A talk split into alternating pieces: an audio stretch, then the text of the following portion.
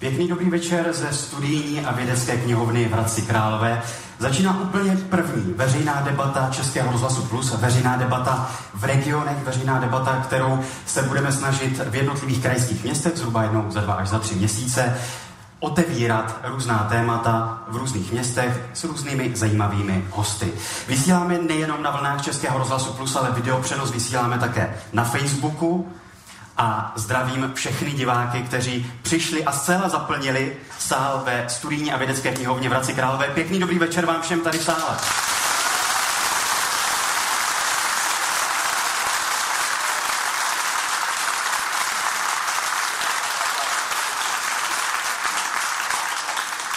Já jsem Michal Rosypal a přeji pěkný večer. Veřejná debata Českého rozhlasu Plus. My jsme se pokusili vymyslet trochu nový formát debaty, do kterého budeme chtít zapojit také vás, jak diváky tady v sále studijní a vědecké knihovny v Hradci Králové, tak naše diváky na Facebooku a na webu Českého rozhlasu Plus. Vy můžete, pokud nás sledujete, ať už video přenos nebo pokud nás posloucháte, tak můžete také hlasovat o třech otázkách. O třech otázkách, které budou takovým klíčem k tomu dnešnímu večeru, protože ten dnešní večer jsme koncipovali do tří tematických bloků a každý z těch tematických bloků bude právě uvozen jednou ze tří otázek, které jsme vám položili, ať už vám tady v sále nebo vám, kteří nás sledujete prostřednictvím video přenosu na Facebooku Plusu, nebo pokud nás posloucháte na vlnách Českého rozhlasu Plus. My jsme se pokusili vymyslet trochu nový formát debaty, abyste měli možnost se zapojit i vy, nejenom hlasováním, ale také debatou a diskuzí. Já teď představím pětici hostů, kteří přijeli, kteří přijali naše pozvání a my jsme za to velice rádi. Šéf redaktor Mladé fronty dnes Jaroslav Plesel. Dobrý večer. Dobrý večer. Novinář ze serveru Seznam zprávy CZ Jindřich Šídlo. Dobrý večer. Dobrý den. Politoložka z Vysoké školy ekonomické v Praze Vladimíra Dvořáková. Dobrý večer. Expertka z Institutu politického marketingu Alžběta Králová. Dobrý večer. Dobrý večer. A ekonom Tomáš Sedláček. Dobrý večer.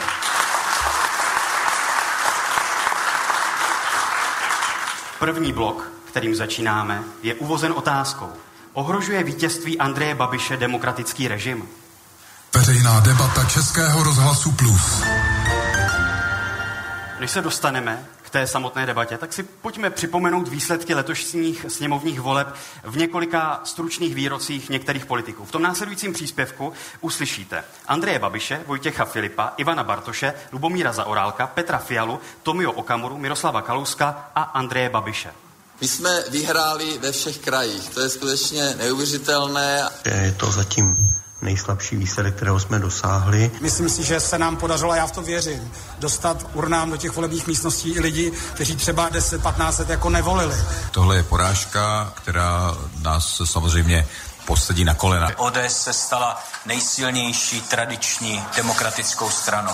Já chci být prostě u vlády, protože jenom ve vládě jsem zjistil ve sněmovně, že dokážeme prosadit program. Já jsem snad ani nebyl nervózní, protože jsem věřil, že do poslanecké sněmovny pronikneme. Já jsem to moc nesledoval, tak já jsem si udělal hezký odpoledne. Tolik tedy slova Andreje Babiše. Úvodní anketní otázka pro všechny hosty naší veřejné debaty plus je tedy zřejmá. Je vítězství Andreje Babiše ve sněmovních volbách ohrožením demokratického režimu? Tomáš Sedláček, ano nebo ne? Ano. Alžběta Králová? To nepřísluší hodnotit politického marketéra, takže tady se zdržíme, jestli ano nebo ne. Dobrá. Vladimíra Dvořáková? Ne. Jindřich Šídlo? Eh, samo o sobě ne. Jaroslav Plesl? Ne.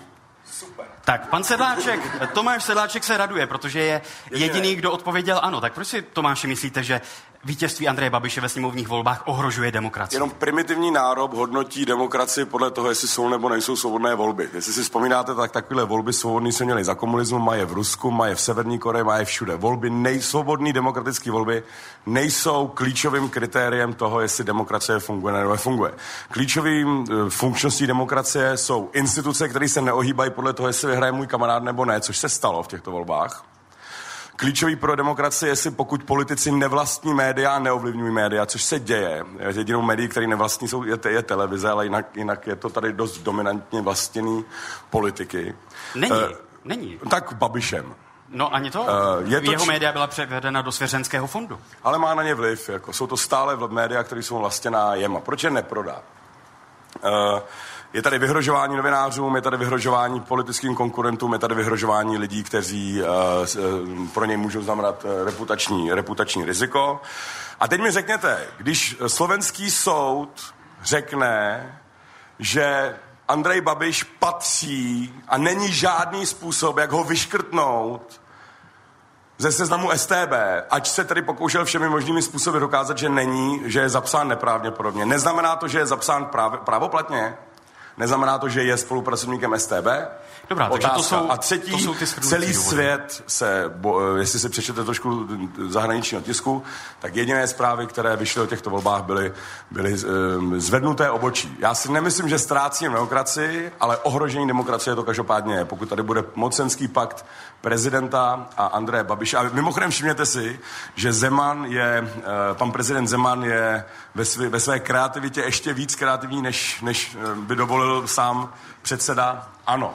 Moc se omlouvám. Nechám reagovat Jaroslava Plesla, protože vy jste šéf-redaktor Mladé fronty dnes a zazněl tady jeden z argumentů, že pokud politici vlastní média nebo na ně mají vliv, tak to prostě už chtě nechtě samo o sobě nějakým způsobem utváří to politické prostředí. Tak co si o tom myslíte? No já si myslím, že je vždycky dobrý dívat se na čísla, což eh, myslím mm, u ekonomem mělo být eh, naprosto automatické. Je mi líto, že Tomáš ta čísla moc jako nevnímá. Jo. Tak eh, začněme od toho tržního podílu Babišových médií. Pět vteřin a už tady máme útok tak eh, já nejsem Babiš.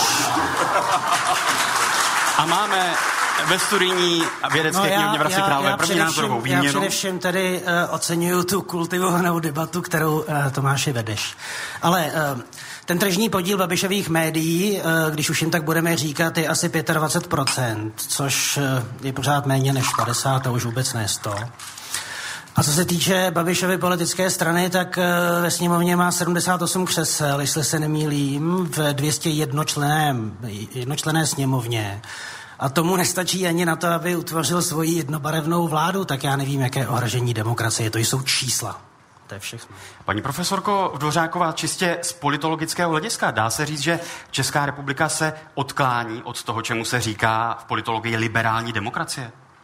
Tak já mám obavy, že Česká republika se odklánila v liberální demokracii již dlouho že to není jenom otázka těchto voleb. A popravdě řečeno, pokud eh, si doklademe otázku, proč vyhrál pan Babiš, tak si můžeme říci, že za to mohou do značné míry tradiční politické strany. Prostě ten problém je podstatně hlubší. Je podstatně hlubší tím, že se do značné míry tady podceňovaly instituce, nenastavovaly se kontrolní mechanismy, eh, nevytvářely se prostě eh, opravdu kontrola třeba parlamentu, vlády a tak dále. Svěřenské fondy, které tu byly zmíněny, ty vlastně byly nahradili de facto anonymní akcie a není to zase nějaká velká výhra. Takže ten problém tady je dlouhodobější a já prostě věřím, že pokud tady budou fungovat instituce a pokud lidé budou klást důraz na to, aby se hrálo podle pravidel, tak to ohrožení demokracie není. Pokud se tady bude interpretovat ústava, jako se tady dělá už hodně dlouho, a prezidenti ji takto interpretovali nejenom Miloš Zeman, ale i třeba Václav Klaus, takže prostě se interpretuje po každé jinak a ta pravidla se prostě interpretují podle toho, jak se mě to momentálně hodí. Tak to ohrožení demokracie tady už funguje opravdu hodně dlouho. Jindřichu, vy jste zástupce té mediální scény. Dá se říct, že ta mediální scéna od té doby, kdy v roce 2013 Andrej Babiš nakoupil část médií, se výrazně proměnila? Samozřejmě, proměnila se výrazně jednak tím majetkovým podílem, který sice, jak říká Jaroslav, je 25%, což mě přijde i dost což jako není málo, což jako není úplně banální sdělení. Proměnila se... Promiň, promiň, jenom technická to je, ale jenom v tisku. Nebo třeba jasně, jasně, jasně, jasně. To bychom pak museli rozebrat, ano, rádio, web a tak. Proměnila se v osobních stazích, teda zcela zásadně a e, jako k horšímu ale uh, já tady jako nejsem o to, abych hodnotil, jak to, to, to mají být čtenáři jo, a, a lidé, kteří to vidí. Myslím, že se může proměnit, protože když se ptáte, jestli to může ohrozit demokracii, ne základy demokracie to neohrozí. My příště, to má Tomáš pravdu, budeme mít volby, které budou nepochybně demokratičtější než té Severní Koreji, nebo než, byly, než tady byly za komunismu. Já myslím, to, o co se bude hrát, bude kvalita té demokracie. Andrej Babiš nedokáže ani se svými spojenci, protože v té sněmovně existuje zjevně většina, která je prostě, jak se vymezuje proti těm letům, která máme za sebou, tak on nezmění jako ústavu. Máme, úst, máme senát, který Andrej Babiš neovládá a přes ten senát to prostě neproleze. Myslím si, že ty další roky budou zkouškou, mohou být zkouškou pojistek a brzd té demokracie a myslím si, že ty instituce jednou obstály už a to bylo v době opoziční smlouvy eh, na konci 90. let, na začátku minulého desetiletí a to bylo dost těžké. Co může změnit a co co říkám, že bude jaksi měřítkem kvality té demokracie, může být tak například k veřejnoprávním médiím, tam bych čekal ofenzívu někdy z jara. Může to být eh, jaksi vztah k nezávislosti policie, státního zastupitelství, to jsou, což jak si tady, tady hrozí u každé vlády. A myslím si, že první ukázkou toho bude, jak se sněmovna vyrovná s hlasováním, které pravděpodobně čeká novým, a to je hlasování o novém vydání Andreje Babiše a Jaroslava Faltýka trestnímu stíhání. to Králová, vy se věnujete politickému marketingu, ať už z té teoretické nebo i z té praktické roviny. Pracují vůbec političtí marketéři s něčím takovým, jako jestli jejich práce může vést k ohrožení demokracie, nebo to není vůbec otázka, kterou si politický marketér v kampani klade? Záleží, jaký politický marketér. Já si myslím, že uh, minimálně u nás existuje etický kodex, nebo ten v České republice všeobecně není, ale jinak uh, politický marketér, pokud uh, se zajímá i o tu svoji zemi, tak by si vždycky měl klást otázku, jestli ten jeho klient nemůže nějakým způsobem třeba tu zemi ohrozit a můžu mluvit jenom za nás, nemůžu mluvit za ostatní marketery v České republice, ale je to určitě důležitá otázka. Paní profesorko Dvořáková, při jakých ústavních změnách by měla česká veřejnost začít být na poplach? Teď mluvím čistě obecně, čistě teoreticky. V tom smyslu, že můžeme směřovat k něčemu, co se dá srovnat s koncem demokracie nebo s ohrožením demokracie nebo něčím podobným. Tak ono u těch ústavních změn to není tak jednoduché, jak už tady říkal Jindřich Šídlo, vlastně tam je potřeba souhlas Senátu, musí být opravdu mnohem větší většina, než je 78 poslanců. Takže tady bych tu hrozbu neviděla, ale zase bych navázala na to, co říkal kolega. Eh, já bych to viděla hodně moc ke kontrole policie. Pokud si někdo zamyslí vlastně o tím, jak u nás fungovaly jednotlivé týmy, které vyšetřovaly korupci, korupci spjatou vlastně s politikou. A jak tyto týmy vždycky nějak jako záhadným způsobem skončily, nebo někdy ani ne tak záhadným způsobem, ale pokud nějaký tým byl úspěšný, tak se většinou rozbil.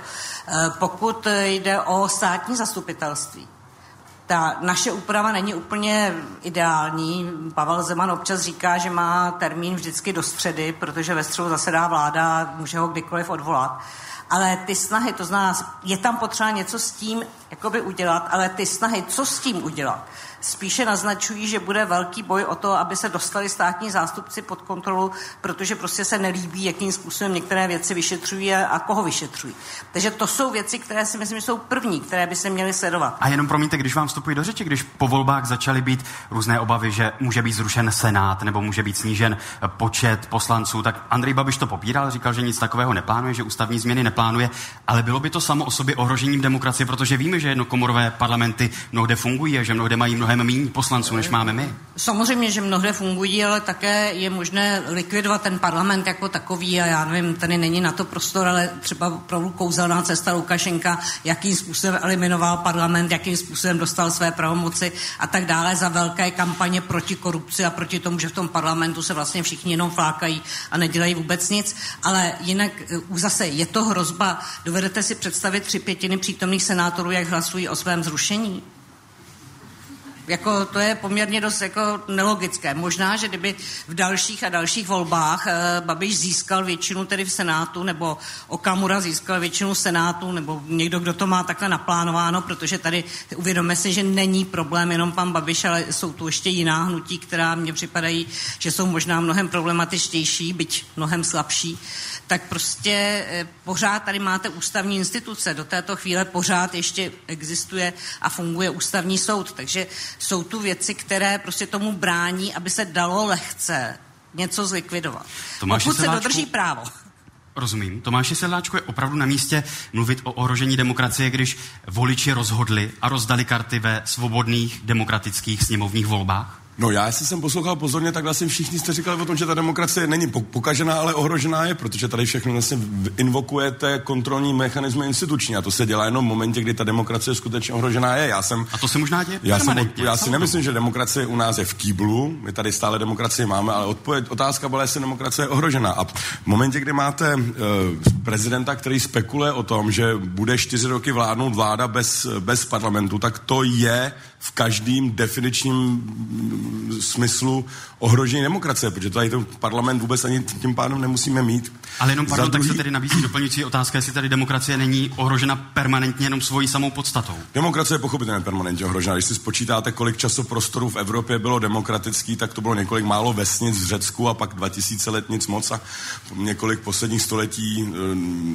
demokracie je ohrožovaná tu nacismem, tu komunismem. Jo. Takže ta demokracie to není automatický systém, kde vám auto zaparkuje, pokud pustíte volant. Jo. Ta demokracie opravdu je křehká a je potřeba neustále, tak jako je potřeba hlídat kvality trhů.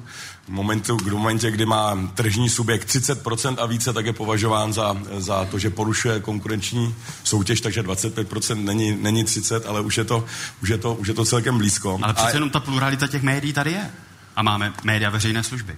No, no, ale je to 25%. Já jako neříkám, že je konec demokracie, ale demokracie ohrožená je. Jo? Jestli mezi podnikami po, po, považujeme 30%, že už je moc a zasahuje antimonopolní úřad, tak u těch médií je to blízko. Demokracie ohrožená je už i tím, že se vlastně e, nahlodává skrze finanční FAU, ministerstva financí, i, i, i, i soudní proces, že dneska je schopný zakleknout, je možnost zakleknout na firmu bez soudního procesu a to říká Fared Zakaria, který v tomto myslím, že má pravdu, že demokratičnost by se měla uh, posuzovat ne podle toho, jestli máme volby nebo ne, ale podle toho, jestli fungují, jestli fungují instituce. A uh, uh, tady je to jako v momentě, kdyby, byl, kdyby nebylo ano stranou jednoho muže, tak by se to řešilo tak, že bude pokračovat stávající vládní koalice, ano, KDU, ČSL a a ČSSD? A ČSSD. To je mimochodem taky zajímavé. Ty volby, výsledky voleb byly velice dramatické, ale nikdy v dějinách uh, České republiky se nestalo, že by mohla nadále pokračovat vládnoucí koalice. Takže v tomhle tom to zase jako bylo, ten národ je spokojený s tou vládní koalicí ve své, ve své sumě. A kdybychom byli v normální politické straně, tak se sestaví vláda bez Andreje Babiše. Akorát, že sestavit vládu bez Andreje Babiše nejde, protože ano, rovná se Andrej Babiš. Moc Takže pokud bude nechám... Babiš rozumný, tak budeme mít kliku a pokud ne, tak ohrožení demokracie skutečně dojde. Nechám reagovat Jaroslava Plesla, protože tady zaznělo i to, jakým způsobem ovlivňuje nebo neovlivňuje politické prostředí v České republice to, kdo ovlivňuje nebo kdo vlastní nebo vlastnil média, tak otázka, pane Plesle, na vás je, jestli je v principu vlastně pro demokracii v pořádku, že politik před čtyřmi lety koupil média, bytě potom převedl do svěřenského fondu. No tak eh, především teda mě fascinuje ta práce s těmi čísly, to máš 25%, 30%, to, to opravdu je unikátní věc. To si myslím, že je Říkal, skoro, že, že není 30. To, to si myslím, že je skoro 30. prostě na přednášku na VŠE a možná by si ji tam měli objednat. Ty se argumentovat něčím pojďme, pojďme, pojďme, v podstatě té otázky. No ne, no tak eh, promiň, ale já, já jako musím reagovat na tvou práci s čísly, protože mě naprosto fascinuje. A docela mě šokuje, že v ČSOB takto pracujete s čísly, to já bych se teda netroufnul. A pane Plesle, je principiálně v pořádku, když politik koupí média? No já si myslím, že eh, to, to asi v pořádku je, tak viděli jsme to v různých uh, jiných zemích, vidíme to v, v Itálii, v Americe, všude na světě vidíme takové věci a pokud uh, skutečně ten tržní podíl nepřesáhne nějakou kritickou mez danou nějakým antimonopolním úřadem, tak si myslím, že to žádnou demokracii neohrožuje. Tak kde vy vidíte tu kritickou mez? Jak je podle vás nastavena? No já si myslím, že těch 30% eh, je eh, docela, docela slušná hranice. Jindřichu, vy jste pracoval pro posluchače Českého rozhlasu Plus podiv teď v mimice Tomáše Sedláčka. Jindřichu, vy jste pracoval v několika médiích. Není prostě normálně přirozené, že se politici chtě nechtě snaží ovlivňovat média a že média jsou vlastněny i různými ekonomickými kruhy? No tak jasně, no, to jsme neobjevili nic nového. To, já jsem pracoval i v médiích veřejné služby a tam jsem to zažil nejvíc. Ale k tomu jednou napíšu paměti o volbách 2010 v české televizi. Ale e, jasně, že ano, jako ta idel, zdánlivě idylická doba, kdy tady byli němečtí vydavatelé, kteří v podstatě moc nevěděli, co v těch, v těch médiích vychází, ta je pryč. E, zničila i ekonomická krize. Já jsem... E, já, já si nemyslím, že pro tu jako pro liberální demokracii nebo pro, pro, pro demokracii v téhle zemi je nějak dvakrát zdravé, že Eh, Andrej Babiš ta média koupil proto, aby vyhrál příští volby. On je koupil hnedka na začátku, na startu své politické kariéry. On hlásil vstup do politiky a ve chvíli, kdy to šlo, tak eh, po dlouhém vyjednávání to média koupil. Dá se na to reagovat různě, mohou na to reagovat čtenáři, mohou na to reagovat novináři, jestli se takových okolností tam chtějí pracovat nebo, eh, nebo nechtějí, ale jako mediální svět je prostě takový, jaký jste popsal. Samozřejmě, že se tam jako v něm střetává mnoho zájmů, Eh, ekonomických, politických a ta snaha je ovlivňovat je permanentní. S tím já souhlasím. Eh, já jsem si jenom zvolil to, že se prostě chci vyhnout tomu, abych ten střed měl permanentní už v osobě majitele, protože ten střed je prostě neřešitelný. Já to znám eh, z jiného média, které bylo vlastněno člověkem, já teď mluvím o, hospodářských novinách a Zdeňku Bakalovi a na tom jsem si uvěřil jenom jednu věc, přestože ten člověk absolutně do těch médií nezasahoval, tak není nic těžšího, než psát článek o svém majiteli. Jo. A pro, myslím, že jo. Polehají nějaké autocenzuře. No, já ne, nemluvím o autocenzuře, to je prostě ten pocit je, jako buď toto napíšete tak, že z, ní, z toho vychází moc dobře, což není dobře, nebo jste naopak na něj přísnější, což taky vlastně vzhledem k jako pravidlům té profese není dobře, to prostě v zásadě nejde a proto si myslím, že kolegové z Mafry, s kterou sídlíme takhle o 100 metrů, jakoby tenhle problém vzhledem k šíři střetu zájmu Andreje Babiše, která je permanentní, řeší prostě denně. Tak to jsem si jenom chtěl nechat ujít.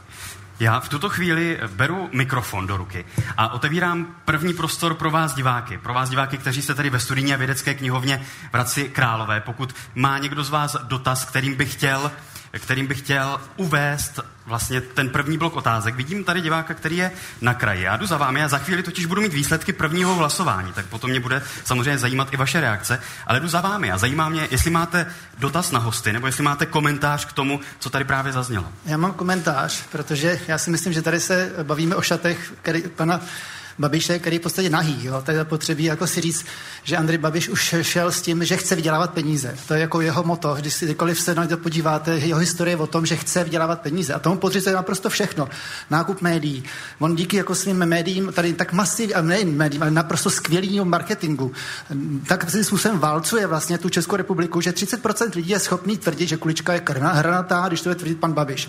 To, jako, to tak prostě to si myslíte, že se děje na základě to si, toho, eh, skvělého marketingu. Ten marketing je tak vlastně skvělý. Ano, no nejen mám média, ale prostě dělá, dělá výborný marketing a tím pádem samozřejmě dokáže ovlivňovat obrovský masy lidí. Jednak a je to vlastně, špatně? Uh, tak samozřejmě, pokud je to politik, který by měl uh, reprezentovat uh, ne své zájmy svého, své firmy, což on dělá, reprezentovat zájmy své firmy, tak je to špatně, protože je zapotřebí se uvědomit, že Andrej Babiš tady systematicky ničí hodnoty který, který, jsme, který nás dovedli tady k prosperující Evropě, jak tomu, kde jsme dneska.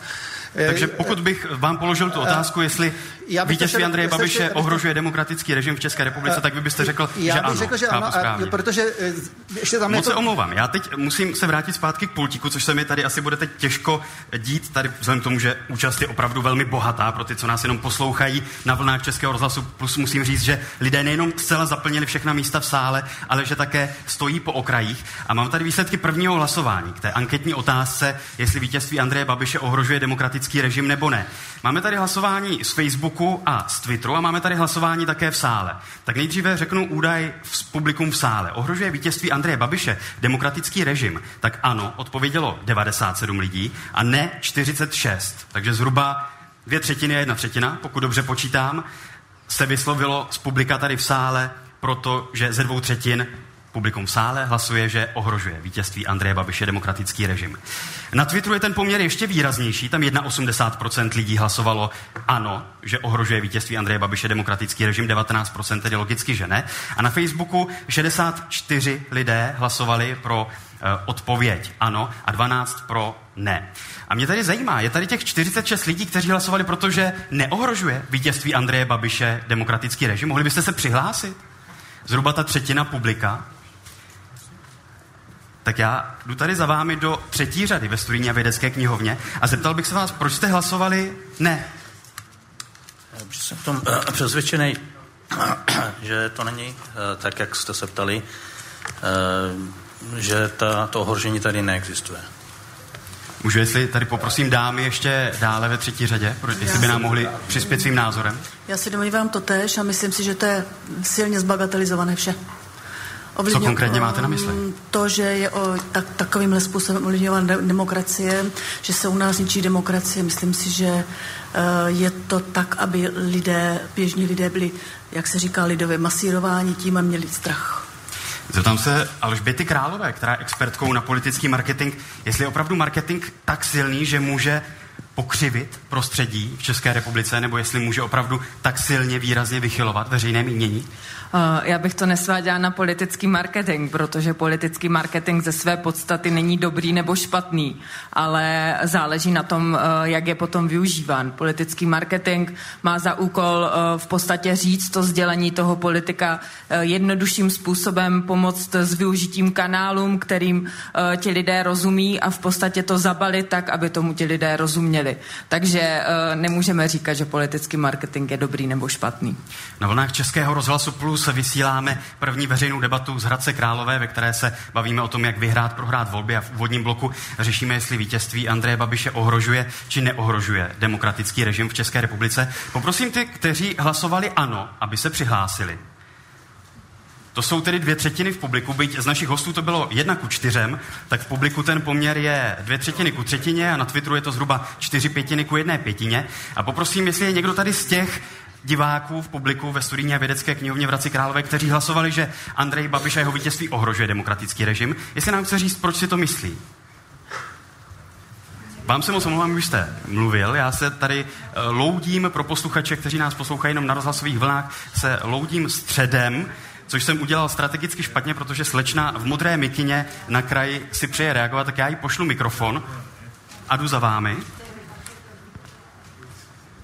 Dobrý večer. Dobrý večer. Proč jste hlasovala ano v té naší anketní otázce? Musím se přiznat, že pro mě to nebylo úplně jednoduché. Myslím si, že se to tak jednoznačně říci nedá, ale po tom, co říkal tady pan Sedláček, se přikláním spíše k tomu, že to ohrožuje už jenom kvůli tomu veřejnění nebo oblivňování médií a toho, že vlastně e, hnutí ano je taková strana jednoho muže a spíš tam bude prosazovat svoje známy, zájmy, než ten program a možná budou i hlasovat pro zrušení Senátu nebo možná i parlamentu, ale to Byť asi to ne. Andrej Babiš popíral, on po volbách No, říkal, že to ano. není věc, kterou by chtěl prosazovat v tomto funkčním období. Přesně tak, ale pokud třeba změní názor, což se u Andreje Babiše děje, tak možná by i, eh, dejme tomu, měl podporu SPD v tomhle. Myslím si, že by tam hodně lidí právě bylo pro to zrušení, dejme tomu, toho Senátu. Takže myslím, že v tomhle by třeba eh, by třeba tu podporu našel a že to je reálně možné. Moc pěkně, pěkně děkuji za váš názor z publika. Dámy a pánové, vy, kteří jste přišli do studijní a vědecké knihovny v Hradci Králové a účastníte se veřejné debaty Českého rozhlasu Plus, tak mě teď zajímá, jestli je tady někdo, kdo hlasoval ano nebo ne a změnil názor v průběhu toho, co tady i v té úvodní půl hodině zaznělo. Jestli teď, pokud byste měli hlasovat, byste hlasovali jinak. Je tady někdo takový? Je tady pán, zhruba ve čtvrté řadě, tak já jdu za vámi, protože mě zajímá, proč jste změnil názor a jak. Já jsem původně hlasoval ne, a protože asi prostě věřím těm autoregulačním mechanismům, které tak nějak by měly fungovat. A teď jsem tak jako na půl mezi, nejsem si tím úplně jist a furt bych jako byl, me, ano, ne. A co vás přesvědčilo, nebo co vás zvyklalo? A...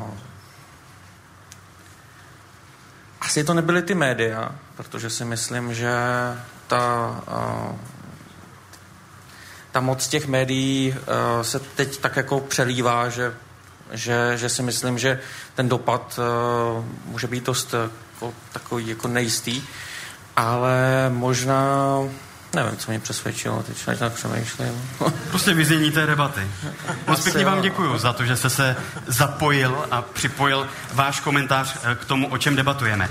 My v tuto chvíli na vlnách Českého rozhlasu Plus a také na Facebooku Českého rozhlasu Plus, kde vysíláme videopřenos eh, z veřejné debaty Plusu, přejdeme k druhému bloku v rámci naší debaty. A druhý blok je uvozen otázkou. Mají tradiční stra- strany šanci vyhrát příští volby? Veřejná debata plus. A my si opět na úvod toho druhého bloku pomůžeme takovou zvukovou kulisou, ve které vám nabídneme několik krátkých vyjádření několika politiků. Pro ty, co nás poslouchají, nebo pro ty, co jsou tady v sále studijní a vědecké knihovny v Hradci Králové, jenom připomenu nebo uvedu, že v tom následujícím zvukovém klipu uslyšíte Andreje Babiše, Petra Fialu, Radka Jona, Milana Chovance, Ivana Bartoše a Miroslava Kalouska. Tak my jsme z jiného světa, on nikdy nebyl v reálném světě, je profesionální politik, je tam 21 let. Lidé postupně vidí, co všechno tady způsobují všelijaká nová a zdánlivě nestranická hnutí. Dinosaury určují voliči. Milí voliči, pokud se vám nepovedlo nějaké odstranit, je to vaše chyba. Naší chybou zjevně bylo, že jsme byli schopni málo propagovat, a málo objasňovat veřejnosti, co sociální demokracie pro ně dělá. Ty lidé prostě nejsou dlouhodobě spokojeni s tou politikou a že vlastně věci, které ty lidi zajímají, se nedějí, ačkoliv ty strany mají v programech. Populista, extrémista nejsou řešení.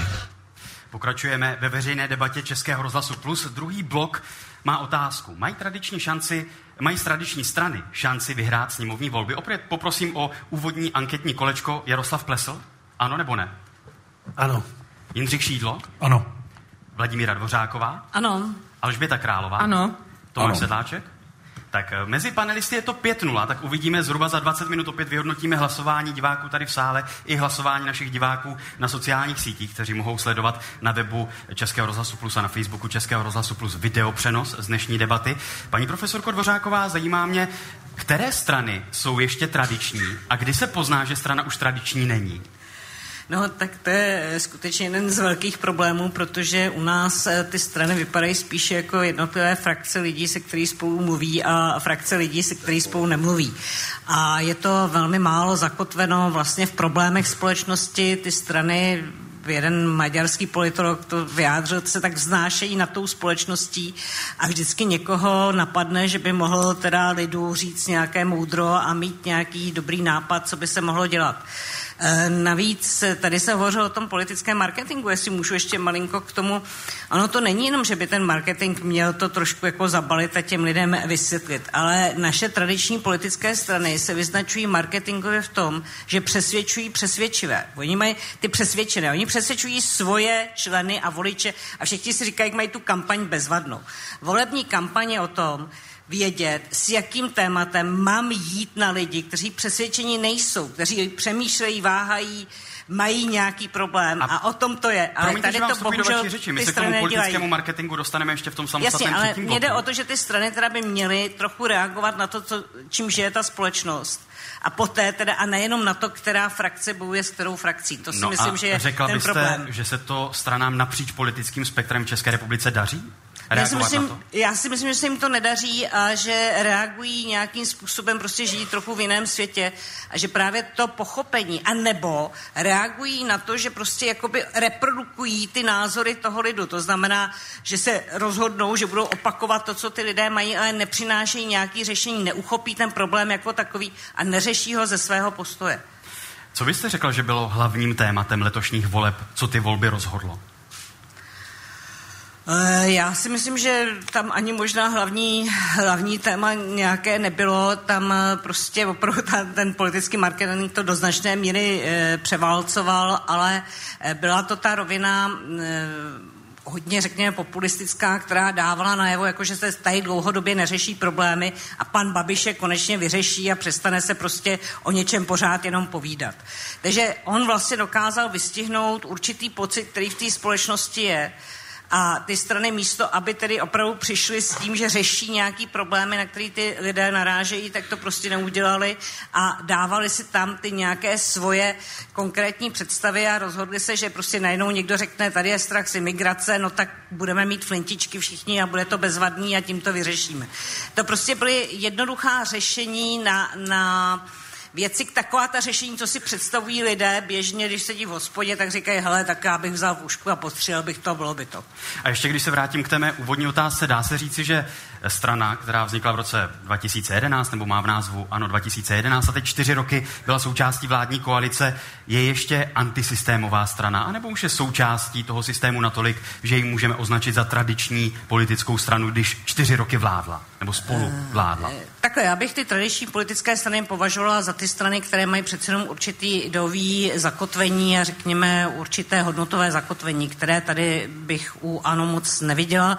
Navíc tady ANO se označuje za hnutí, což je úplně jedno, protože je to samozřejmě politická strana, jakmile soutěží o moc.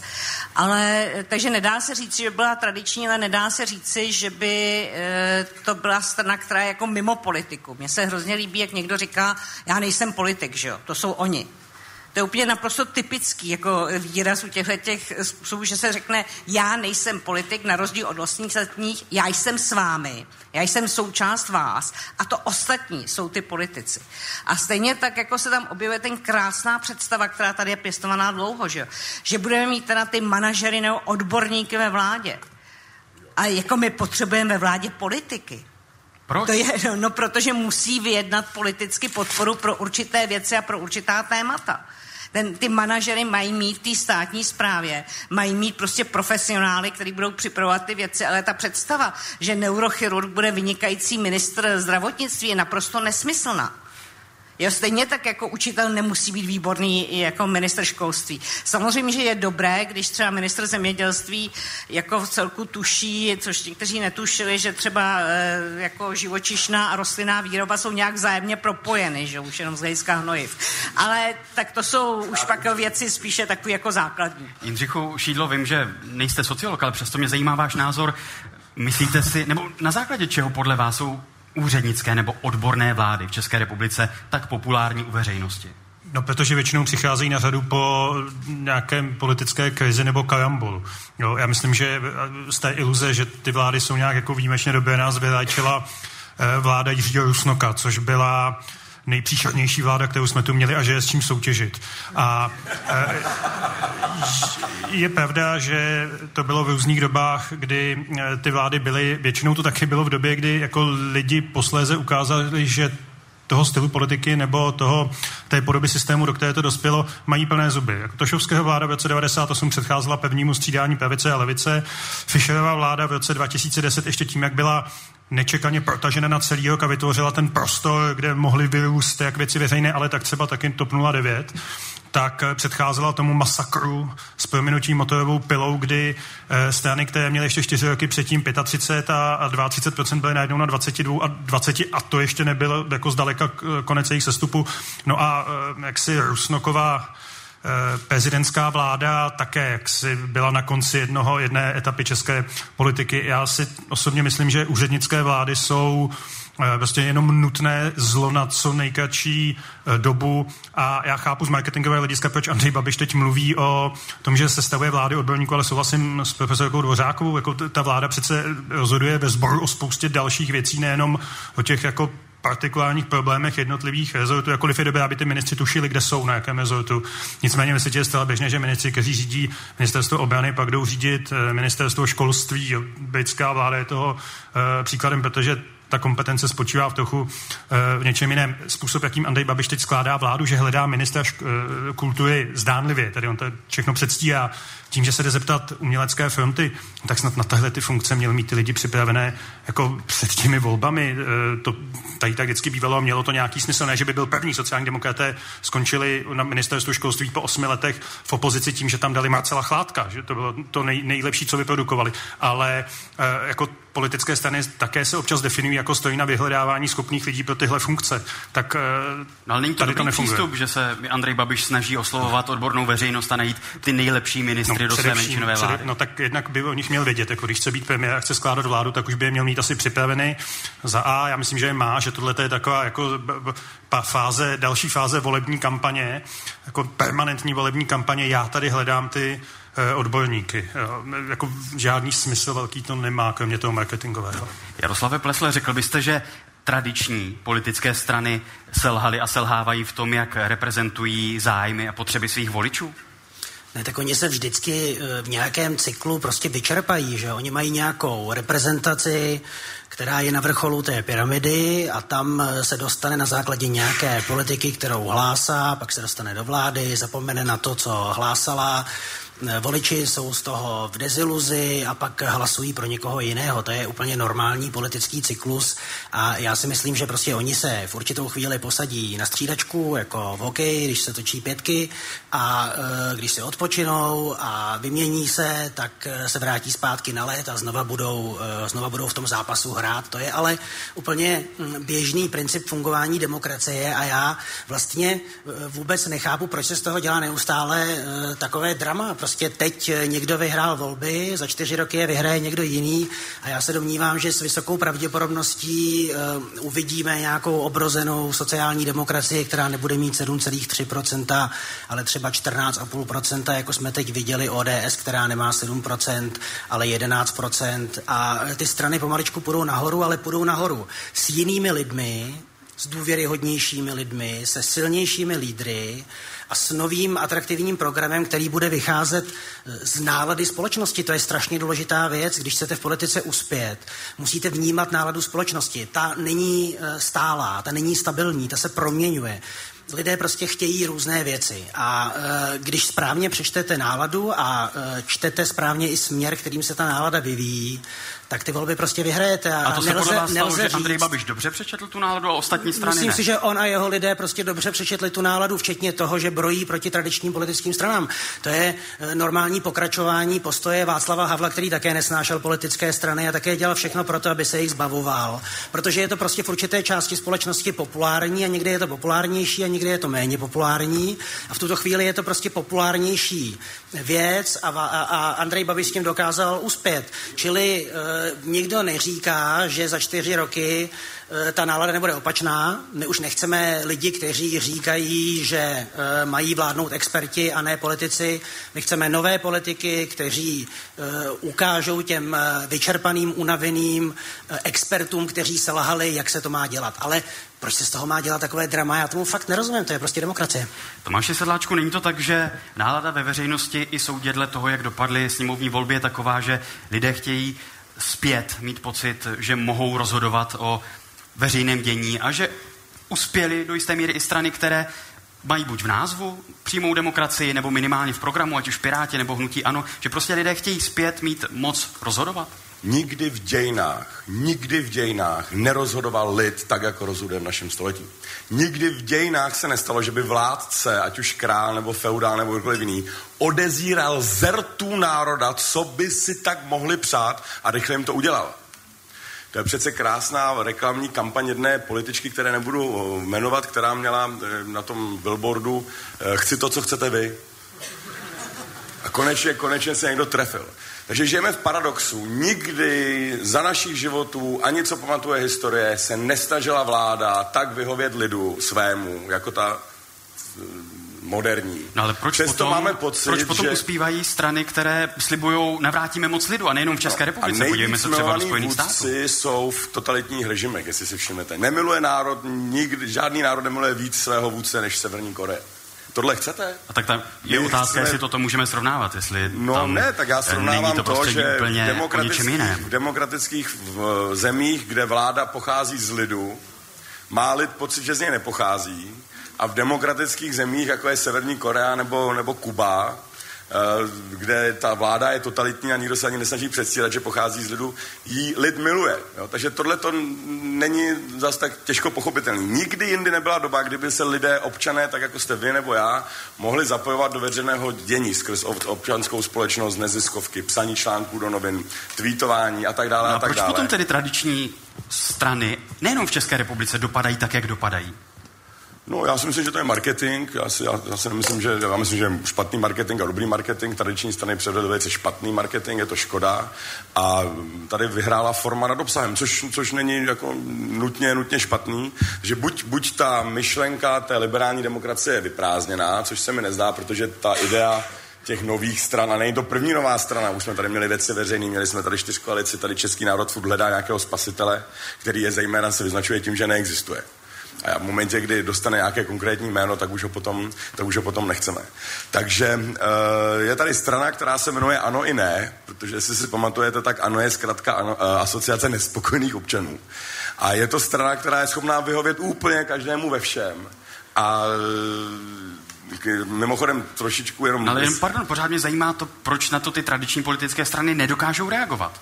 Je to jenom o tom marketingu? Či k tomu marketingu se potom dostaneme i No, já jsem se bloku? tuhle nám zamýšlel nad tím, jestli kdyby Babiš byl pravdoláskař, říkal tou svou formou úplně opačnou věc, a nebo kdyby Donald Trump byl jakoby eh, zastáncem globalizace a, spíš stavění cest, než stavění, stavění zdí, jestli by náhodou taky nevyhrál. A to je otázka, která podle mě není úplně jednoduše zodpověditelná. Já se totiž ne obávám, ale já se totiž myslím, že kdyby, kdyby teda, jak, jak se to snaží Jarda tady představit, kdyby, kdyby Plesl byl skutečně Havlem a měl ty rétorický a mediální a další, další schopnosti eh, zkreslovat pravdu tak, jak ji zkresluje, jak, ať se to týče Čapího hnízda, nebo jeho spolupráce s STB, Pardon, nebo řekl jste Plesl, předpokládám, že myslíte Andrej Babiš. Pardon, ne, jak to tady pan Plesl, že tady připodobnil Andreje Babiše k Havlovi, tak jako i kdyby Andrej Babiš byl obsahově stejný jako Havel, ale říkal to svou formou a svými možnostmi, tak si myslím, že by taky vyhrál. Já si totiž myslím, že ten obsah tam opravdu teď mám jako pocit se spíš klonit.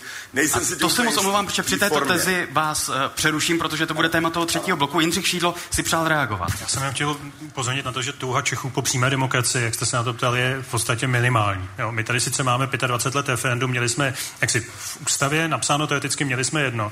Nicméně, podívejte se na účast při obecních referendech. Obecní referenda tady v zásadě nikoho nezajímají. Pokud si pamatuju, tak platná byla asi dvě za celou dobu. Jedna bylo v Plzni a jedno bylo u nás na Praze 7 a to jenom kvůli tomu, že se to sešlo s termínem prezidentských voleb v roce 2013. Na Slovensku mají referendum 20 let, z devíti tam bylo platné jedno. Jo, úspěch eh, Tomia Okamoje je založen na něčem úplně jiném a je to uh, úspěch založený na nákupu nebo respektive na prodávání strachu jo, a případně na xenofobii. To jsem chtěl říct a pokud se ptáte, ještě jsem chtěl zareagovat jenom na tohle, ale ještě řeknu jednu větu. Ty tradiční strany proč na to nezareagovaly? Protože jsou na jednu stranu jako opravdu velké a pomalé a otočit, jak si tam nějak celý, celou tou stranou je těžké a na druhou stranu jsou paradoxně v Česku velmi malé.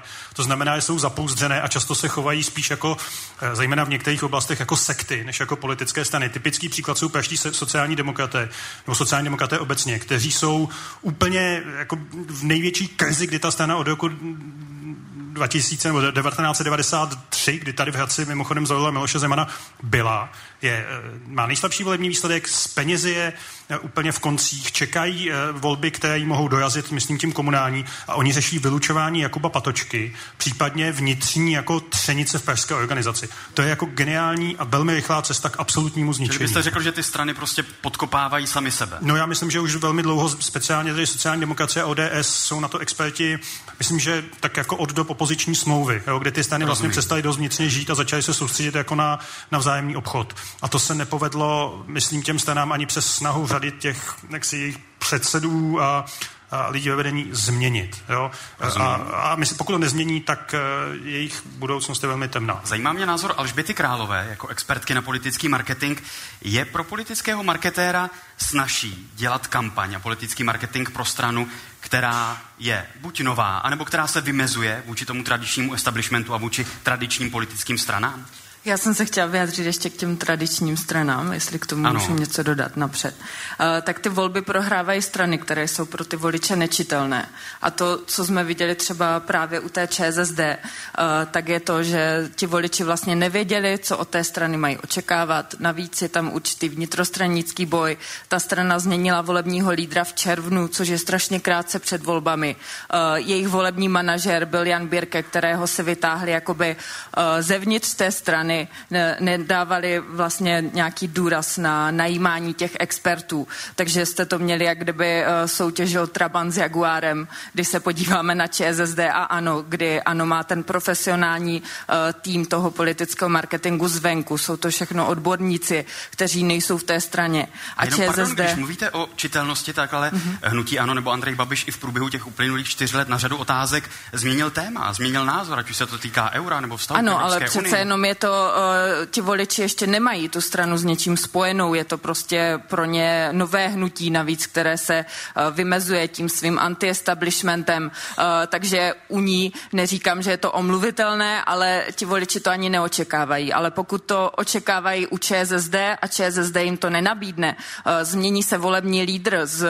vlastně lidé neví, jestli je to Chovanec, Zaorálek nebo Bohuslav Sobotka, uh, tak je to pro vnímání té strany zvenku pro ty voliče špatně. Navíc ta strana měnila v podstatě svoji strategii, napřed se zaměřovala na městského liberálního voliče, potom uhla, potom se zase vrátila k tomu svému klasickému levicovému voliči, takže ti lidé byli zmatení a když ani ta strana neví, jakým způsobem vlastně mluvit s těmi voliči, pak jdou do ulic s odboráři a vlastně po čtyřech letech, co byli ve vládě, tak vyhlásí válku levné práci, tak to prostě ty voliče nezaujme. Takže to je No a to je ta čitelnost, ale také mě zajímá to, když třeba hnutí ano, podíváme se na to, které skupiny občanů je volili, tak před čtyřmi lety a v těchto volbách to byl poměrně jiný i socioekonomický vzorek, že? Ano, tak... hnutí ano v těch volbách před čtyřmi lety volili spíše středopravicoví voliči, teď to hodně zjednodušuju, ale ta data to nasvědčují. A teď hnutí ano oslovilo i levicové voliče, nebo přešli k ním i voliči sociální demokracie. Přesně tak, eh, protože ve chvíli, kdy ti voliči vlastně eh, nevidí tu možnost volit třeba tu ČSSD, tak hledají určitou alternativu a vlastně ČSSD jim eh, dala tu možnost, aby tu alternativu eh, hledali a přišel vlastně Andrej Babiš, který napřed vzal právě ty pravicové voliče eh, a potom změnil určitou strategii a na základě průzkumu před, předvolebních průzkumů veřejného mínění začal cílit i na ty levicové voliče a vyluxoval tak voliče ČSSD, vyluxoval voliče KSČM. A ještě se vrátím k té mé otázce, jestli je pro politického marketéra snaží dělat politický marketing nové straně. Uh-huh.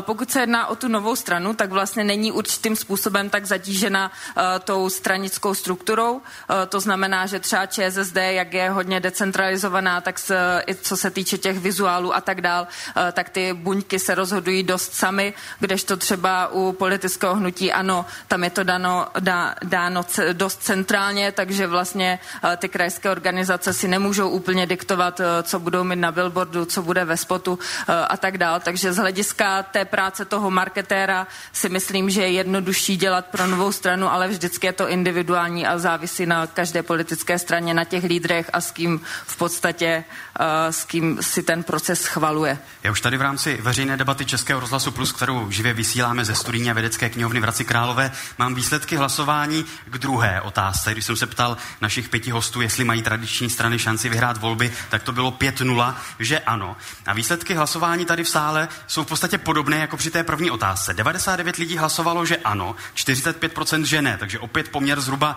dvě třetiny a jedna třetina. Na Facebooku a na Twitteru je ten poměr ještě výraznější. Na Facebooku 43 lidé hlasovali ano, 13 lidí hlasovalo ne. A na Twitteru ten poměr hlasů je zhruba tři čtvrtiny a jedna čtvrtina. 77% pro ano a 23% pro ne. Tak vzhledem k tomu, že v tom sále je ten poměr vlastně nejméně výrazný, jenom dvě třetiny z vás si myslí, že tradiční strany mají šanci vyhrát příští sněmovní volby a třetina lidí si myslí, že ne, tak mě zajímá, jestli by se prosím mohla přihlásit ta třetina, která si myslí, že tradiční strany nemají šanci vyhrát příští sněmovní volby. Tak už se nám hlásí tady lidé ve studijní a vědecké knihovně v Hradci Králové. A je někdo, kdo by chtěl říct svůj názor, proč si myslí, že tradiční strany nemají šanci vyhrát příští sněmovní volby? A přispět tím do debaty? Já mířím s přenosným mikrofonem do zadních řad, takže i diváci, kteří sledují videopřenos na Facebooku a na webu Českého rozhlasu Plus vidí, že místnost ve studijně vědecké knihovně v Hradci Králové je opravdu plná a zajímá nás váš názor. Já si myslím, že tradiční strany otravují vzduch, protože tam mají ty třenice mezi sebou, takový ty chorobně silný ega tam mezi sebou soupě, soupeří a až budou předčasné volby, protože to podle mě spěje k předčasným volbám, budou předčasné volby a voliči budou tak naštvaní, že, že ještě klesnou.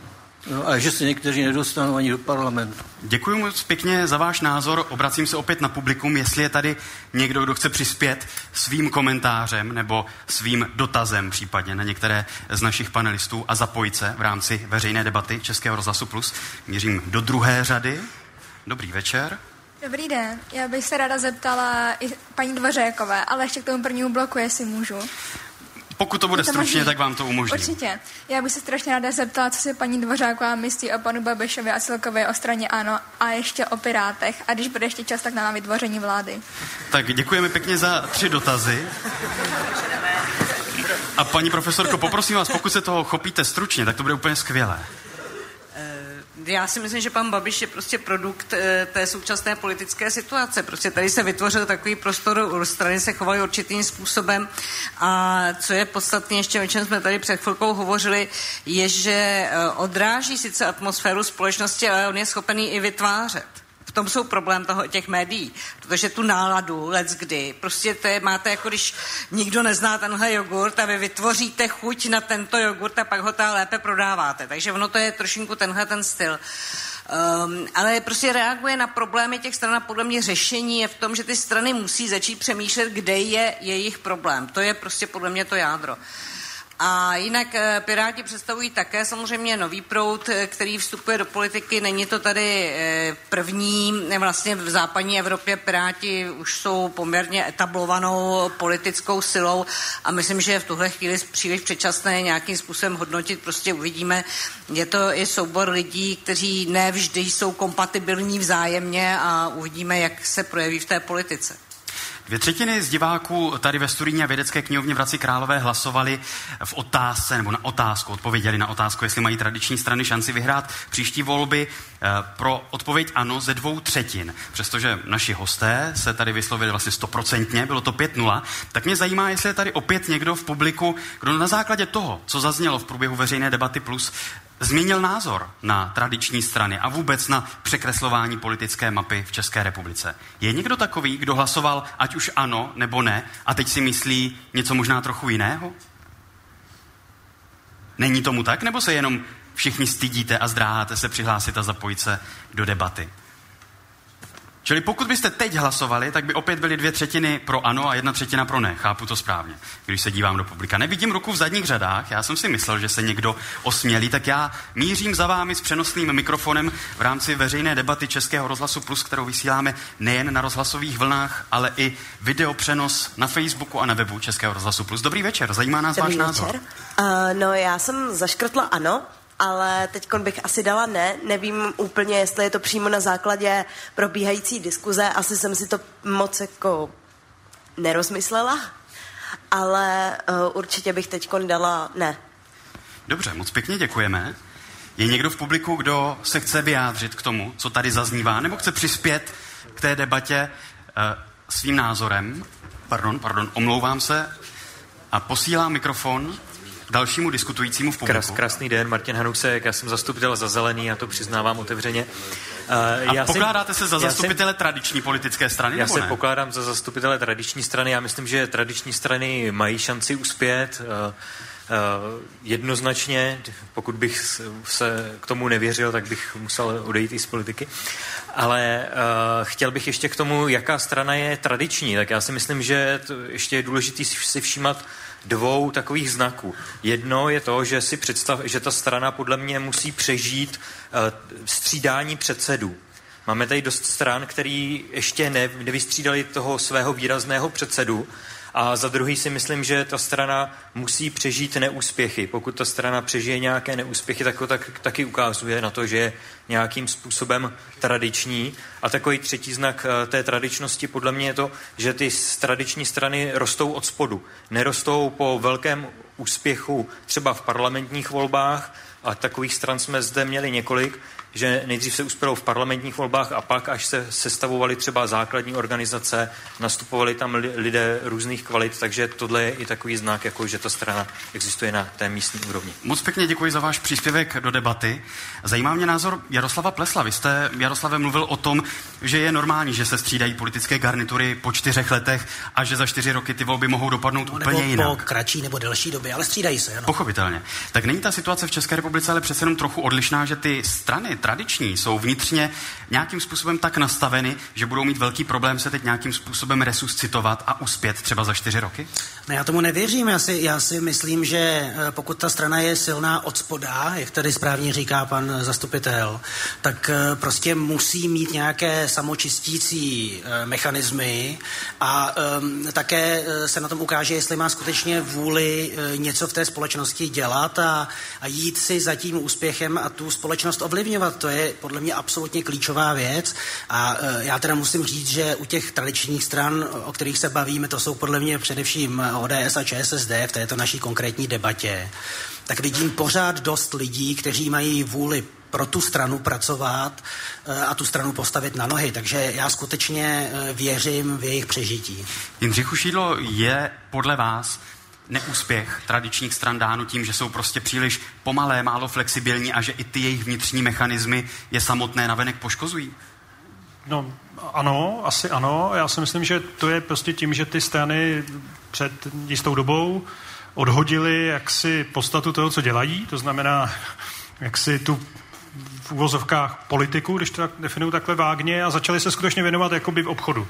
A e, oni si někdy tak jako na vrcholu prosperity vlny, která, vlny prosperity, která vrcholila někdy v polovině nebo těsně za polovinou minulého desetiletí, prostě rozhodli, že si to užijí, tu prosperitu ze vším všudy.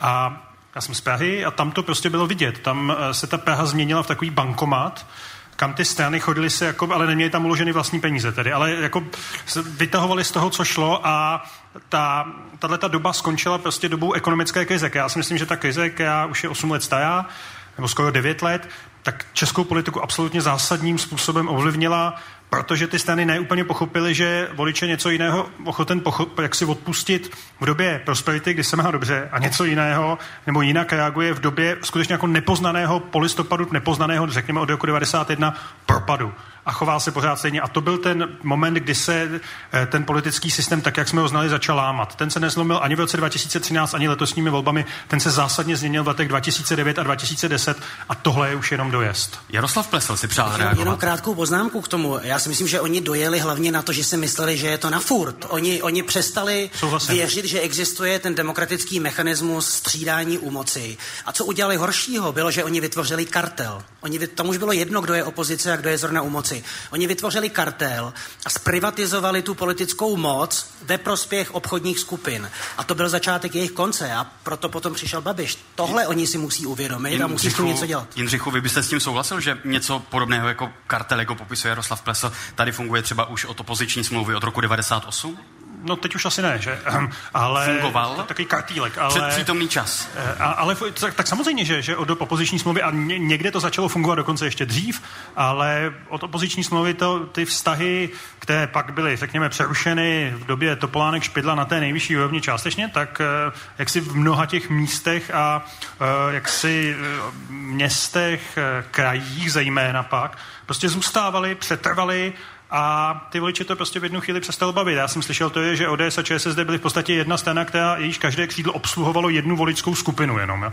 A to prostě nemohlo vydržet věčně a oni to tam někteří věděli, ale nebyli vlastně taky schopni s tím, jak si nic e, udělat.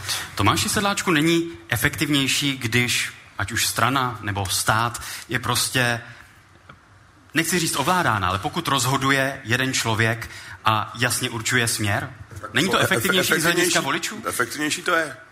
Jako Hitler byl velice efektivní. Když se nemusíte s někým bavit, tak jako máte postavený letiště, za, za půl minuty začne stavět. No, není to Demokracie tak, voliči, opravdu hrozně zdržuje. Voliči chtějí v průběhu té naší dnešní demokracie prostě větší efektivitu a lepší zprávu toho, jak funguje naše politika a naše společnost. A že se to dělá možná s nás, úzké skupině lidí, než těm širokým frakcím i uvnitř tradičních stran? Ano, dělá se to s nás. Je to špatně? A je to špatně. Není to efektivnější? Je to efektivnější. A je to špatně? A je to špatně. Politika nemá být efektivní, jo. Kdyby politika byla efektivní, tak tady jako půlka lidí nemá co jíst, jo. Ehm, dělat politiku jako biznis je přesně to, co jsme nechtěli přece kdysi dávno, ne? My jsme nechtěli prodávat ideály podle toho, jak, jak kdo nabídne nebo nenabídne. V biznise jde o zisk. Eh, další věc, kterou si všímá pan Tyson, je, že v americkém senátu, nebo v parlamentu, eh, no v kongresu, pardon, jsou zase většina právníků. U právníků nejde opravdu, v biznesu taky nejde opravdu, ve vědě možná jde opravdu. Proč, nemůžem, proč chceme jet politiku jako biznis? V biznesu jde o to poražit nepřítele a mít z toho co možná největší zisk. To je přece, to je přece karikatura uh, politiky. No. A uh, to je přesně to, co jsme nechtěli před, před těmi mnoha lety snad, ne? Komentář Tomáše Sedláčka je doprovozen potleskem části publika tady ve studijní a vědecké knihovně v Hradci Králové a my v rámci veřejné debaty Českého rozhlasu Plus přistoupíme ke třetímu bloku, který je uvozen otázkou. Je politický marketing důležitější než politický program? Veřejná debata Českého rozhlasu Plus. A I třetí blok uvedeme se střihem několika vyjádření a pro vás budu identifikovat ty hlasy, které uslyšíte v tom následujícím krátkém zvukovém klipu. Promluví eh, několikrát v průběhu toho příštího klipu Andrej Babiš po sněmovních volbách z října letošního roku. Zde přítomná Vladimíra Dvořáková uslyší své vyjádření pro rádio Wave. Vladimíra Dvořáková je překvapena pro ty, kteří nás poslouchají na vlnách Českého rozhlasu Plus. Uslyšíte Filipa Rožánka, publicistu a novináře a odbornici na PR Marii Heřmanovou. A samozřejmě náš největší guru, kde je Mára? Máro, kde jste? Prostě u nás politické strany ten marketing neumí a to, co bylo vidět s tou KDU, ČSL a stan bylo naprosto jasné. A náš Mára, i když všichni říkají, že jsem produkt marketingu, ale my s Márou tady s panem Prchalem Víme, že to tak není. Marketing je vždycky jenom nástroj, je to tlampač, který zesiluje nějakou realitu a když mu nenabídnete na vstupu nic silného, co by mohli ještě rozšířit mezi publikum, tak eh, v tu chvíli ano, je to šíření prázdné slámy. To je on! Genius sociálních sítí! Vždycky je jednodušší dělat kampaň, když na ní máte víc peněz, ale to, že na ní máte víc peněz, zase nemusí znamenat, že ji uděláte dobře. Díky moc, Máro. To byl sestřih několika osobností, které jsme vám pustili v rámci veřejné debaty Českého rozhlasu. Plus i třetí blok otevřeme anketní otázkou. E, začneme prosím od dam. A zajímá mě tedy, je politický marketing důležitější než politický program? Paní profesorko Dvořáková. Jak kdy a jak kde. Já na ní nemůžu říct jednoznačnou odpověď. Alžběta Králová. Neměl by být, ale ukazuje se, že tomu tak je, takže za mě asi ano. Tomáš Sedláček? Pokud se lže, podvádí a nedodržují se pravidla a volby se vyhrává jenom kvůli tomu, aby se vyhráli, protože nemám program, jenom chci být u moci, tak ano. Jindřich Šídlo? Ne. A Jaroslav Plesl? Není. Čili pokud to správně interpretují ty výsledky, tak zhruba 2, 2, 1, pokud to tak nějak, zhruba půl na půl, pokud si to dovolím trochu zjednodušit a převést do nějaké grafické podoby. Paní Králová, je rozdíl v tom, jestli odborník na marketing prodává v uvozovkách politickou stranu nebo jogurt? Tak rozhodně v tom rozdíl je. Je v tom rozdíl i, jak se opravdu přistupuje k tomu, jakým způsobem se volí cílová skupina, jak se volí komunikační strategie, jak se oslovují případní voliči nebo nakupující? Uh, tak v politickém marketingu se samozřejmě dělají analýzy, dělají se fokus grupy, uh, zkoumá se na základě průzkumu volebního mínění, ale tam hrajete vlastně i s tím lídrem, takže pokud ten lídr není charismatický, tak eh, jako pokud vám ten jogurt chutná, tak ho asi budete jíst, ale eh, pokud ten lídr vám nemá co říct nebo změní nějaké svoje působení, tak eh, ho možná budete volit. Liší se podle vašeho názoru to, jak se dělá politický marketing v České republice a v zahraničí, protože vy máte zkušenost třeba z kongresových voleb ve Spojených státech? Eh, rozhodně se liší, je to ale v mnoha věcech, ve, například ve Spojených státech je naprosto jiná politická kultura, takže takové nástroje toho politického marketingu, které například fungují v zahraničí, eh, tak v České republice nefungují, nebo ty strany je snaží určitým způsobem adaptovat i na Česko, ale ne vždy se jim to daří a ne vždy to adaptovat umí.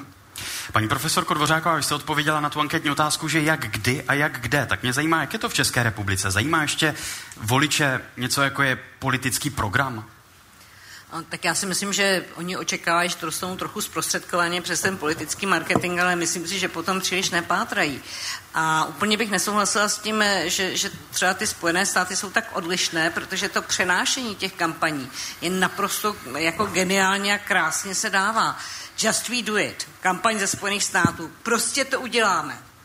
Co uděláme? Jak to uděláme? Proč to uděláme? A není to ne. jenom ten obal just, toho produktu? Přesně, to je ono. Just we do it.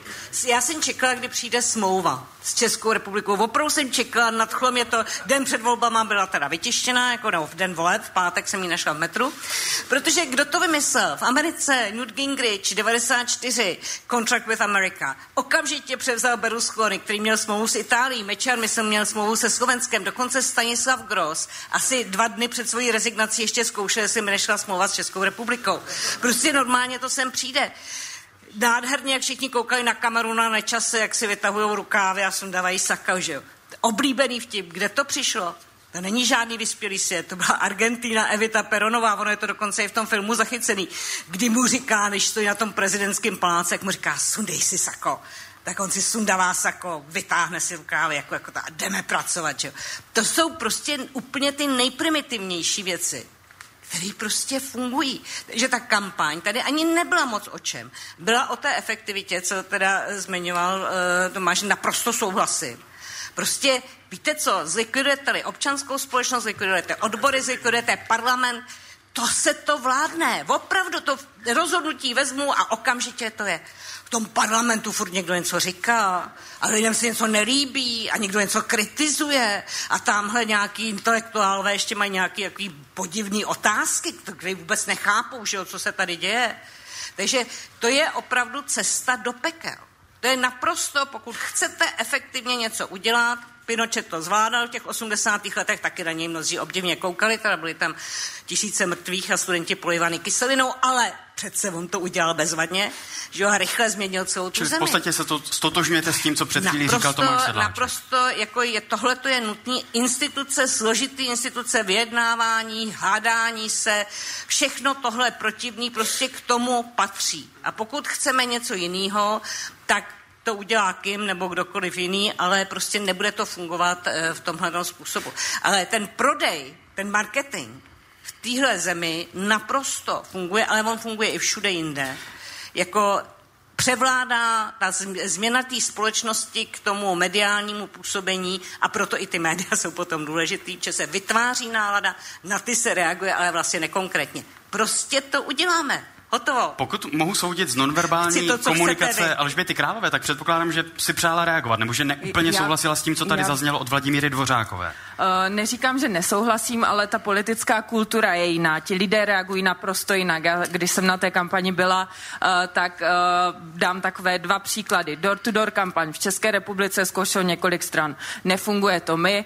Uh, z, v rámci toho, že máme i nějakou tu komunistickou minulost, tak uh, Češi jsou konzervativní, nepustí si do, svo, do svého soukromí uh, ty politiky, takže když uh, v Česku zazvoníte na dveře, tak si myslí, že jste sekta nebo jim chcete něco prodat. Uh, když to uděláte v Americe, uh, tak ti lidé s vámi diskutují, uh, nikdo s vámi vás nevyrazí ze dveří. Teď jsem byla na uh, kampani Macrona ve Francii, když jsme dělali door-to-door kampaň, tak jsme byli v podstatě v bytech.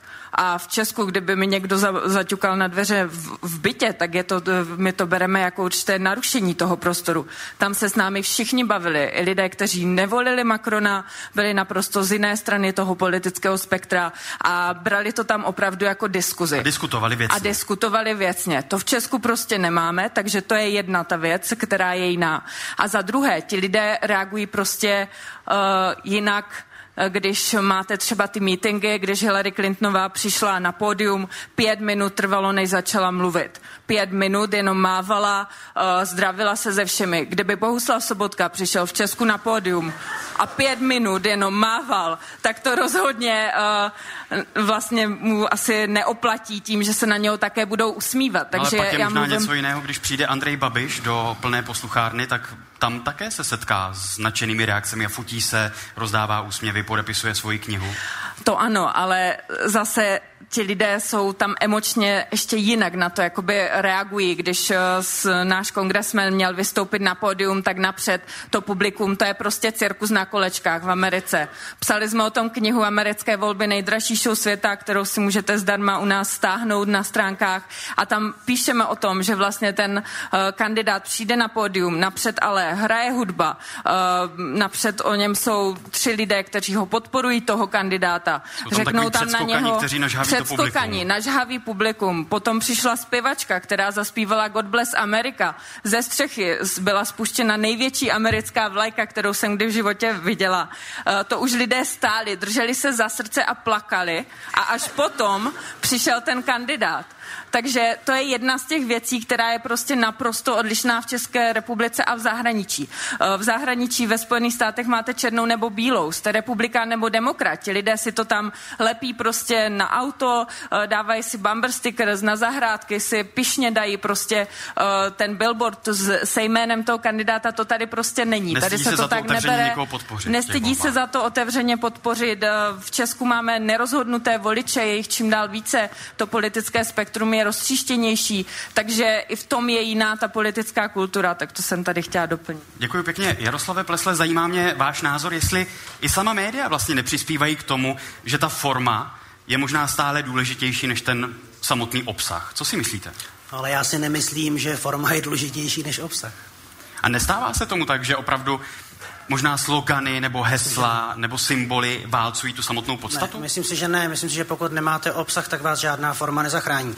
Já jsem si zkusil představit, jak si Bohuslav Sobotka sundává sako a musím říct, že mě to rozesmálo. Prostě když nemáte člověka, který si to sako může sundat a e, ženy v publiku řeknou, wow, toho chlapíka chci za premiéra, tak to prostě nebude fungovat. To prostě tak nejde. A je úplně jedno, jestli se to bude vysílat prostě v 55 televizích na e, tisíci kanálech. Prostě nezachrání vás to.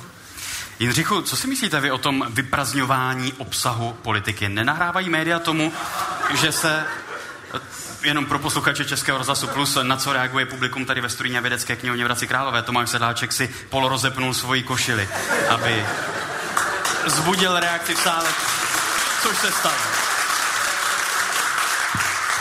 Takže se možná právě přesně stalo to, o čem se tady bavíme, že se nám teď na čas vyprázdnil obsah a pře- převážila forma nad obsahem. Jindřichu, zajímá mě váš názor, co si myslíte o tom vyprázdnění politiky a role politického marketingu i role médií. Jo, děkuji, já jsem si podle na Tomáše na to radši zapomněl, ale eh, to tak jako, to jsou jako velké otázky, na které já jako vlastně jako těžko hledám odpověď. Já si taky myslím, že pokud nemáte co prodávat, tak, eh, nebo jo, tak, tak vám ta sebelepší forma to jako ne, nezajistí. Sociální demokrati vlastně neměli v tom závěru, jakkoliv byli nesrozumitelní někdy tak jako od jara moc horší, nebo jako ne úplně jinou kampaň než Andrej Babiš. Jo. Dělat ji někdo jiný, než Lubomír Zaorálek s, jak si s tou minulostí, to, že ještě před chvilkou si sociální demokrati zvolili Bohuslava Sobotku na tom slavném sjezdu v Brně, tak to jako z formálního hlediska ta kampaň asi jako neměla příliš chyb, až na to, že vlastně jako v nikom nezanechala dojem, jako že to zboží, které nabízí, za to stojí. Jo?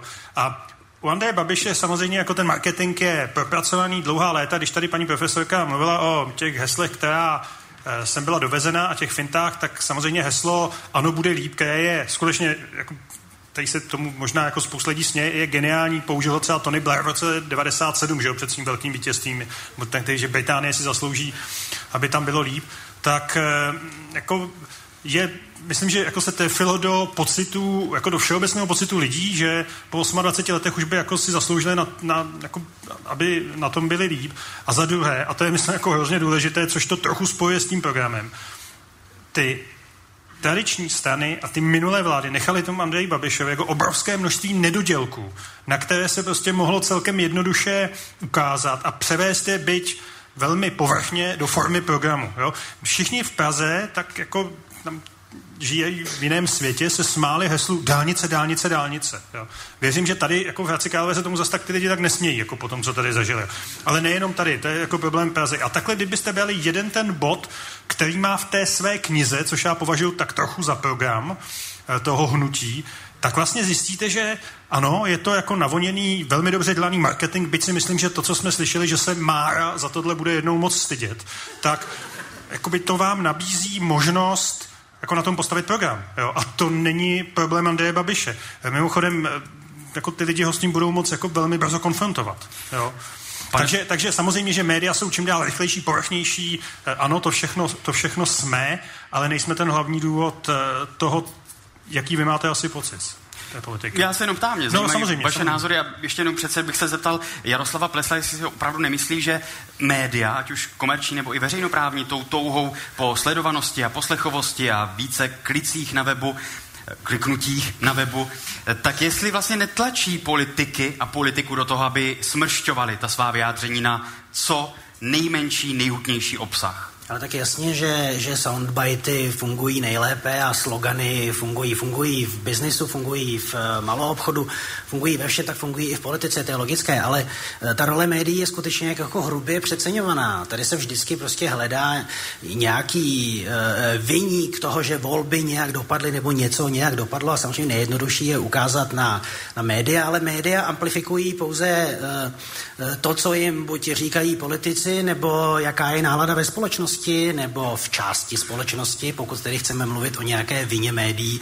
tak já si myslím, že uh, média jsou velmi pragocentrická a mají tendenci uh, amplifikovat pohled Prahy na, na, na cokoliv, to znamená včetně politiky. A zbytek republiky takový prostor nedostává a vždycky potom jsme v překvapení ve volbách, že volby dopadly nějak jinak, než si my v Praze myslíme, že by dopadnout, dopadnout měly. Takže já opravdu jako nejsem uh, příznivcem toho uh, říkat, že média dokážou všechno, protože uh, tomu prostě nevěřím. A když mluvíte o tom, že ta role médií je podle vašeho názoru přeceněná, řekl byste, že je přeceněná i role politického marketingu? Určitě, protože ten, ten krásný příklad sociální demokracie. Já si myslím, že Luboš Zahorálek měl k dispozici skoro stejně tak dobrý tým, jako měl Andrej Babiš. Fakt, to, co ten tým předváděl, byla fantastická práce. A problém neúspěchu sociální demokracie byl skutečně politický. Byl to ten, že Bohuslav Sobotka dělal nečitelnou politiku, to už tady bylo řečeno, a pak katastrofální rozhodnutí byl ten triumvirát. Protože jestli oni chtěli nějakým způsobem na poslední chvíli zvrátit tu cestu, po které se vydali do těch 7,3%, tak oni prostě měli udělat to, že uh, ne, že nechají Bohuslava Sobotku v čele vlády. Oni ho měli sundat z čela premiéra a na jeho místo se měl posadit volební lídr Lubomír Zaorálek, který se měl také ujmout vedení strany. Jeden člověk, tři lidi katastrofa. Každý Rozumím. říkal něco jiného. A to jsme zase u té čitelnosti, No, ale s tím už pak žádný marketer neudělá nic, i kdyby se postavil Jindřich na Šídlo, jenom velice krátká reakce, Velice, poprosím. velice, velice krátká reakce. Otázka, jestli by tohleto povolil zrovna prezident Zeman. To, ta výměna by jako musela přejít přes hrad, což si Povolil. nejsem jistý, jestli by udělal. Ne, fakt povolil. povolil a do- dokonce myslím, že by Dobrá, toho byl to, to, už, to už můžeme jenom spekulovat, to už je každopádně pase. Mám tady výsledky třetího hlasování, třetí uh, otázky, odpovědi na třetí otázku. Je politický marketing důležitější než politický program? Naše hosté se vyslovili zhruba půl na půl a podobně to dopadlo i mezi hlasujícími. Na Facebooku 36 lidí hlasovalo, že ano, 30 lidí, že ne, čili zhruba půl na půl. Na Twitteru je to podobné, nicméně v trochu jiném poměru. 47% hlasujících na Twitteru si myslí, že ano, že politický marketing je důležitější než politický program, 53% si to nemyslí. A zhruba půl na půl je to i tady v sále studijní a vědecké knihovny v Hradci Králové 77 ano, 67 hlasujících pro ne. Čili opět i tady v sále mírná převaha pro ano. Tak já jdu opět s mikrofonem do sálu mezi diváky a zajímá mě, jestli je tady vidím ruku s dotazem nebo s komentářem, tak jdu rovnou za vámi a dám vám slovo. Pěkný dobrý večer. Eh, Dobrý večer. Eh, Jmenuji se Magda Natamová, jsem Slovenka tu jste vzpomínal, že role médií se pře- přecenuje. Já jsem eh, požádala několik médií, poprosila jsem jich, aby upozornili na kauzu miliardaře mm, Františka Savova. Europrint, zaměstnávání Ukrajinců, které se fakturovalo jako stavební práce. Žádné z médií to neuveřejnilo. Poslala jsem to panovi Zemanovi, nikdo si to ani nevšiml, takže chudáci to ani nečtou právníci. Jedna Čili máte věc. pocit, že některé kauzy se zamlčují? Ano. E, Kauza VEŽ za 17 let se mi na Slovensku nepodařilo, a i v Čechách vlastnili, aby to někdo uveřejnil. Slíbili mi, že budu bezdomovec, přijdu o práci, podařilo se jim to. Jedna věc. Dobře, teď vás to nemusí zajímat. Napsala jsem to na blogu Popelka, je to na slovenském blogu. Prosila jsem právě Mladou frontu, aby mi umožnili to uveřejnit. Lubaša Palatu jsem prosila, mi řekl, ať vyhlásím osobně kam bankrot. Brečela jsem tam, poslal mě fakt pryč. Dobře, já Kateř- moc pěkně děkuji za ne, ten já váš komentář. Další Já kauza je mě- České soudy. Rozumím, To je- to rozumím, hlavní, ale ne. rozumíme tomu vašemu komentáři. Počkejte, české a moc se omlouvám, zajímá ne. mě reakce Jaroslava Plesla, šéf-redaktora Mladé fronty dnes, protože rozumíme ale, té ale poznámce, že prostě... české soudy. E, tu mám e, českou kauzu, konkrétnu českou kauzu, to se netýká Slovenska, s českým zaměstnavatelem. Tahá se to od roku 2011. Prosila jsem média, ať uveřejní, co jsou schopni rozumíme. Ta- český Ta argumentace je jasná, ten názor je jasný. Zajímá mě reakce Jaroslava Chtěla jsem v Plesla. parlamentu vystoupit. Nemáme teď úplně prostor ty kauzy jednotlivě rozebírat. Možná bude prostor po vysílání. Ale poprosím pana Plesla o reakci. Já jsem chtěla, aby okolo toho začala být veřejná debata. Určitě. A otevřela jste, já vám za to děkuji. teď tady máme A poprosíme Jaroslava Plesla, aby přijďte reagoval. hned, jak skončíme a probereme to spolu tady na straně. uveřejnit, protože Výborně. já si s nimi nedokážu poradit. Moc pěkně děkujeme, že jste otevřela i tuto otázku. Jaroslav Plesl nabízí možnost diskuze po vysílání této veřejné debaty, protože přece jenom tam bude větší časový prostor. Děkujeme, že jste se zapojila. Zajímá mě, vzhledem k tomu, že ta anketa dopadla zhruba půl na půl, je tady opět někdo v sále, kdo na základě toho, co teď zaznělo, změnil názor? Je tady jeden ze stojících diváků. Dobrý večer. Dobrý večer, já jsem tedy nezměnil názor, já bych se spíš chtěl zeptat nebo částečně komentovat to, co tady zaznělo. Eh, Pan redaktor Plesl i, i Šídlo tady popisovali vlastně, jak ČSSD a ODS jakožto tradiční strany byly skorumpované a že to vlastně mělo ten zásadní vliv anebo velký vliv na to, jak se ty voliči chovali. Ale za tu dobu, kterou tady popisovali, se Andrej Babiš vlastně stal druhým nejbohatším člověkem v této zemi a dokázal přesvědčit voliče, že jako to není problém a všechny ty jeho kauzy. Tak bych se chtěl zeptat, v čem je tedy ten rozdíl mezi těmi tradičními stranami a tím Andrejem Babišem. Děkujeme pěkně za váš dotaz. Osloveni byli Jaroslav Plesla a Jindřich Šídlo. Poprosím Jindřicha Šídla o první odpověď. No ten rozdíl je pár let. Jo. A samozřejmě jako Andrej Babiš je ze všech současných politiků součástí toho establishmentu nejdéle. On je součástí establishmentu asi od roku 1980 a je produktem toho systému, dokázal s ním žít, dokázal si v něm svolat mimořádnou zkusy sněmovny před volbami den, když bylo potřeba, to všichni víme. Chodil s jedním ministrem vnitra na tenis, druhému chodil na svatbu. To všichni víme, všechno to bylo mnohokrát popsáno, včetně toho, co tady Tomáš říkal na začátku, eh, a to je jeho jaksi chronický problém se svazky státní bezpečnosti. Ale problém jako je, že to je známo a přesto to rozhodnutí, nebo problém, to tak prostě je. Lidé usoudili, že v situaci, kdy měli na výběr, je tohleto lepší varianta. To Andrej Babišovi můžete říkat stokrát, já vám to podepíšu k tomu, ale je to spíš jako námět pro někoho jiného a to je pro ty ostatní. Odpověď Jaroslava Plesla. A víte, oni, oni lidi moc jako neskoumají detaily, oni spíš se řídí svými pocity. A já, já si myslím, že třeba to je klíč k tomu, proč kauza Čapí hnízdo uh, v podstatě neměla žádný dopad na preference nebo na volební výsledek eh, hnutí ano. Protože eh, ti lidé se podívají na nějakou reportáž v české televizi například a tam vidí, že z jedné strany to měl na starosti hejtman Bendl, z druhé strany to měl na starosti David Rád a eh, samozřejmě si řeknou, no tak eh, oni dneska křičí, Babiš je zloděj a sami mu pomáhali ty peníze nalívat. Takže já si myslím, že tohle je ten efekt, eh, jehož výsledkem je ten 30% výsledek Andreje Babiše. Děkuji a přál se reagovat ještě Tomáš Sedláček. No já jenom k tomu, co se tady možná někdo nevšiml, toho oxymoronu v tom, v, tom, v, tom, v tom Márovi. Všichni ví, že nejsem, nebo o mně se tvrdí, že jsem produktem nějakého marketingu. Díky Máro. Odpověď na naši otázku řekl předseda strany, jo, to je jediný člověk, který mu dal pusu, jediný člověk, který mu jak takhle hluboce poděkoval, byl jeho marketer Mára. Ještě políbil svoji manželku. No, dobře, ale ne jako, ne, ale jako, jako dík za nějakou odvedenou, odvedenou práci. Jo. Takže tady ten, ta odpověď je přesně krásně vidět v tomhle tom. Říká se mi, že jsem produkt marketingu, ale ne, já jsem produkt Máry. Díky. Jaroslav Plesl, poslední reakce. Jenom krátká, je tomu jenom... Tomu je jenom krátká poznámka. Já si myslím, že lidé, kteří nejvíc přeceňují uh, význam marketingu, jsou sami politici.